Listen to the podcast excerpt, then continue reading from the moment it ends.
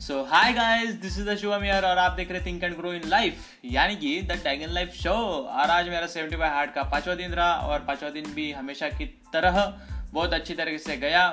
जो कुछ भी मेरे टास्क है जो कुछ भी मेरा एक्सरसाइज है, वो मैंने अच्छी तरह से निभाया और इसी खुशी के साथ हम आगे बढ़ते और देखते ज़ीरो टू वन बुक का फिफ्थ चैप्टर जिसका नाम है लास्ट मूवर एडवांटेज और चैप्टर के स्टार्टिंग में ही पीटर थिल ऐसा बताते हैं कि अगर आपको कंपटीशन से बचना है तो आपको बिज़नेस में मोनोपोली क्रिएट करनी होगी। फिर आगे पीटर कहते हैं कि न्यूयॉर्क टाइम और ट्विटर की बात की जाए तो उसका एग्ज़ाम्पल लेते हुए कि 2013 में जब ट्विटर पहली बार मार्केट में आया था तो उसकी मार्केट वैल्यू 24 अरब डॉलर थी। जबकि उसके मुकाबले में ये न्यूयॉर्क टाइम की सिर्फ़ 13 करोड़ थी, यानी कि 13 करोड़। अगर दोनों कंपनीज़ की कंपैरिजन की तुलना करें तो यहाँ पर ट्विटर का पल्ला भारी पड़ता है। यानी कि ट्विटर की जो मार्केट वैल्यू थी वो न्यूयॉर्क टाइम्स से 12 परसेंट से ज़्यादा मतलब दिखाई देती है। लेकिन इस आंकड़े अनुसार अगर ट्विटर आपको ज़्यादा मात्रा में प्रॉफिटेबल कंपनी लग रही है तो यह सच नहीं है। क्योंकि न्यूयॉर्क टाइम ट्विटर के मुकाबले में ज़्यादा प्रॉफिटेबल थी, लेकिन ट्विटर का इतना वैल्यूएशन बढ़ने के पीछे क्या कारण है, आइए इसे समझते हैं।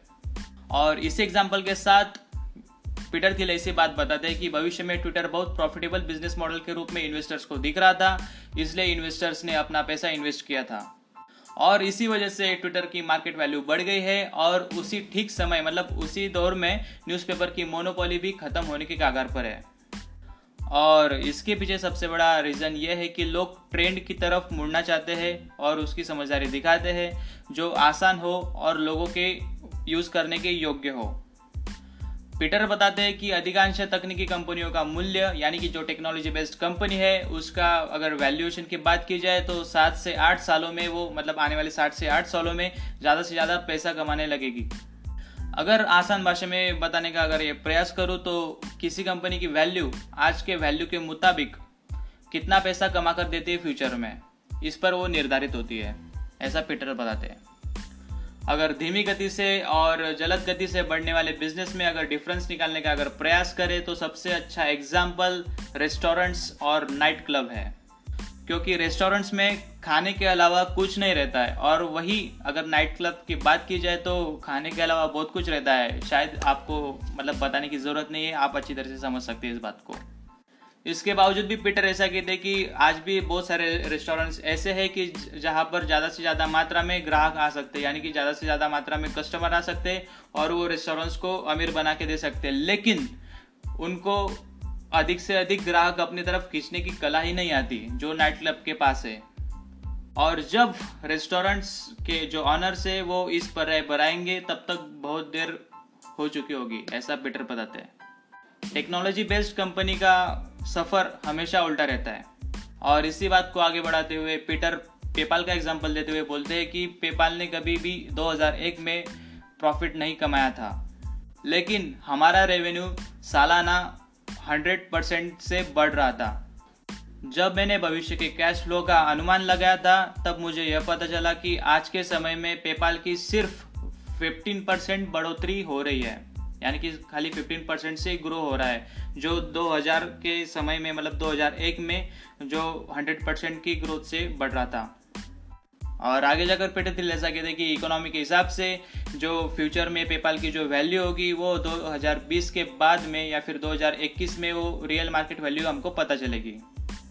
वैसे ठीक तरह से पेपाल के जैसे ही लिंकड का उदाहरण लेते हुए पीटर बताते हैं कि इस कंपनी की वैल्यू भी भविष्य में मौजूद है। 2014 में लिंकड का मार्केट वैल्यू 24 मिलियन डॉलर था। और ये वही कंपनी है जिसकी वैल्यूएशन एक समय में एक मिलियन डॉलर से भी कम थी। इसलिए पीटर बताते कि ये सब सपने जैसा और आश्चर्यजनक था। और आगे जाके चैप्टर का एक पहला पार्ट आता है, वो है स्पेशलिटी ऑफ़ मोनोपोली और पीटर के हिसाब से मोनोपोली अलग अलग होती है, जैसे कि खुद की डेवलप की हुई टेक्नोलॉजी या फिर नेटवर्क या फिर बड़ी मात्रा में प्रोडक्ट का उत्पादन और ब्रांडिंग सो हम बात करते हैं खुद की डेवलप की टेक्नोलॉजी पर। सबसे पहला जो पार्ट है, उसमें से। सो जैसे पीटर बताते हैं कि आज के समय में सबसे बड़ा एग्ज़ाम्पल इसका गूगल है। जैसे कि गूगल के अल्गोरिदम से जो कम समय में यूज़र को ज़्यादा से ज़्यादा इन्फॉर्मेशन प्रोवाइड करते हैं। गूगल सर्च इंजन जैसी बेहतरीन टेक्नोलॉजी आज तक किसी के पास नहीं है। इसलिए गूगल हमेशा सर्च इंजन के मामले में हमेशा से आगे रहा है। पीटर बताते हैं कि गूगल ने साल 2000 में सब सर्च इंजन को टेक ओवर किया था। और आज गूगल इतना बड़ा प्लेयर बन चुका है, शायद ही गूगल को कोई सर्च इंजन के मामले में कोई पीछे छोड़ सकता है। दूसरा आता है नेटवर्क यानी इफ़ेक्ट ऑफ़ नेटवर्क पीटर बताते हैं कि आपके पास अगर नेटवर्क की पावर है तो आप अपने बिज़नेस को बहुत ही शक्तिशाली बना सकते हैं। जैसे कि आपके दोस्त अगर फेसबुक पर है और आप कुछ अन्य नेटवर्क से जुड़े हैं तो आप उनसे अलग साबित हो सकते हैं। और पीटर थिल आगे जाके ऐसा कहते हैं कि नेटवर्क प्रभावी बिज़नेस ने हमेशा छोटे शहर से शुरुआत करनी चाहिए। जैसे कि मार्क जुकरबर्ग ने हार्वर्ड यूनिवर्सिटी से फेसबुक की शुरुआत की थी, क्योंकि हार्वर्ड यूनिवर्सिटी में जो उनके जो स्टूडेंट्स थे या फिर उनके जो फ्रेंड्स थे, उनको एकत्रित लाने के लिए फेसबुक की शुरुआत हुई थी। उनका गोल कदापि ये नहीं था कि मुझे वर्ल्ड में नेटवर्क फैलाना है या फिर मुझे वर्ल्ड को एक एक दूसरे से जोड़ना है। और इसी बात की गंभीरता को समझते हुए पीटर हिल ऐसा बताते कि यही कारण है कि M B M B A की डिग्री द्वारा सफल स्टूडेंट्स शायद ही बिज़नेस को कभी शुरू करते हैं। क्योंकि शुरुआती दौर में एक आइडिया एक बड़े मतलब छोटे लेवल पर होती है, ना कि बड़े लेवल पर। और वह उस बड़े व्यवसाय के रूप में उनको नज़र नहीं आती। अगला टॉपिक की ओर बढ़ते अगला टॉपिक है कि बड़े लेवल पर प्रोडक्ट मैन्युफैक्चरिंग से होने वाली बचत। पीटर बताते हैं कि मोनोपॉली बिज़नेस जैसा जैसा उच्च लेवल पर पहुँचता है, वैसा वैसा पावरफुल होते जाता है। कोई भी प्रोडक्ट बनाने के लिए उसको लगने वाली फिक्स्ड कॉस्ट जैसे कि इंजीनियरिंग मैनेजमेंट और ऑफ़िस की जगह, उसके लिए जो मैन्युफैक्चरिंग के यूनिट उपयोगी पड़ता है। इसी की तुलना में सॉफ्टवेयर स्टार्टअप की अगर मैं बात करूँ, यानी पीटर हिल बताते कि अगर इसी तुलना में अगर मैं सॉफ्टवेयर स्टार्टअप की बात करूँ तो बड़ी मात्रा में मैन्युफैक्चरिंग कर सकता है। जैसे कि कोई भी सॉफ्टवेयर की दूसरी कॉपी करना, यानी वो कॉस्ट फ्री होता है। जबकि ट्रेडिशनल बिज़नेस में ऐसा नहीं होता है। यह टेक्नोलॉजी बिज़नेस में होता है, ऐसा पीटर बताते हैं। और इसका एग्जांपल लेते हुए पीटर बताते हैं कि अगर आपके पास योगा स्टूडियो है तो आप अच्छे से अच्छी मात्रा में क्वालिटी वाले जो योगा टीचर्स है, उनको आप हायर कर सकते हैं। लेकिन आपको इसका अगर सेलिंग स्केलिंग अप करना है, यानी कि आपको पूरे वर्ल्ड में इसको फैलाना है तो आप उसको आसानी से कर सकते हैं। लेकिन आपको एक बात का ध्यान रखना होगा क्योंकि आपको एक प्रॉफिट मार्जिन से कॉम्प्रोमाइज़ करना होगा।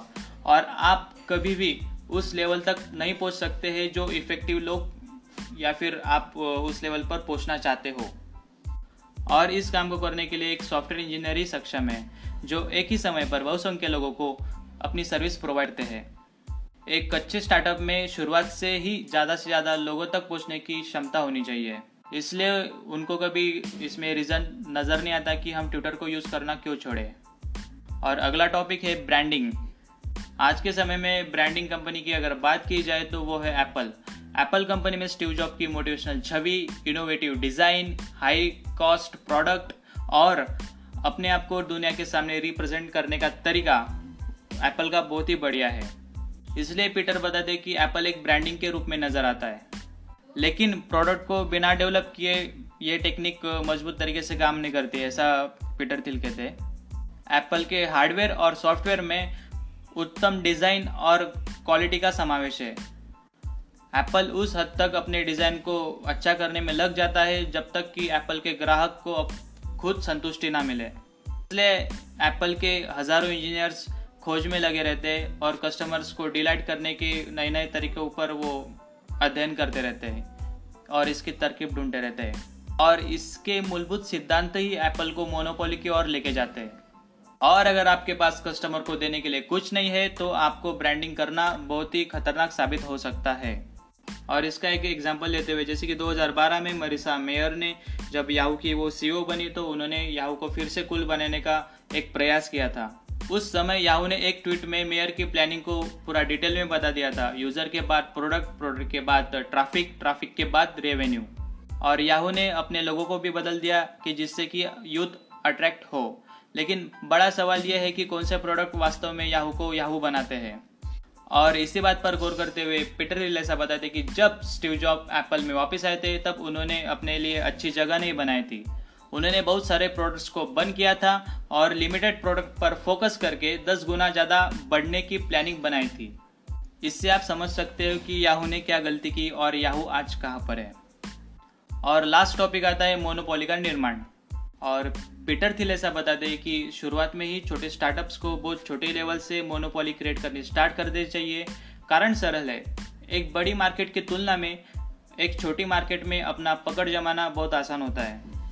यदि आपको लगता है कि शुरुआती मार्केट आगे जाकर बहुत बड़ा मार्केट हो सकता है तो निश्चित रूप से हो सकता है। और इसका एग्ज़ाम्पल लेते हुए पीटर दिल ऐसा बताते हैं कि पेपाल में हमने इसका उपयोग किया था। जैसे कि पाम पायलट टूल था, जो ऑनलाइन ट्रांजेक्शन करने में लोगों की मदद करता था, लेकिन उसमें लोग स्टेबल नहीं थे और इसका रास्ता हमको जल्द से जल्द खोजना था, ताकि हमको टारगेट ऑडियंस मिले। और इसका सोल्यूशन पीटर थिल ऐसा बताते कि हमने एबी कंपनी के साथ हमने टाइप किया, जो कि ई कॉमर्स कंपनी थी, और वहाँ पर लोग पेमेंट करने के लिए हमारा पेपाल यूज़ कर रहे थे। और इसी के साथ तो ये चैप्टर होता है ख़त्म। अगले चैप्टर के लिए वेट कीजिए कल का। और तब तक के लिए आपका बहुत सबका धन्यवाद। इतने देर तक आपने मुझे सुना, उसके लिए thank you thank you very much so goodbye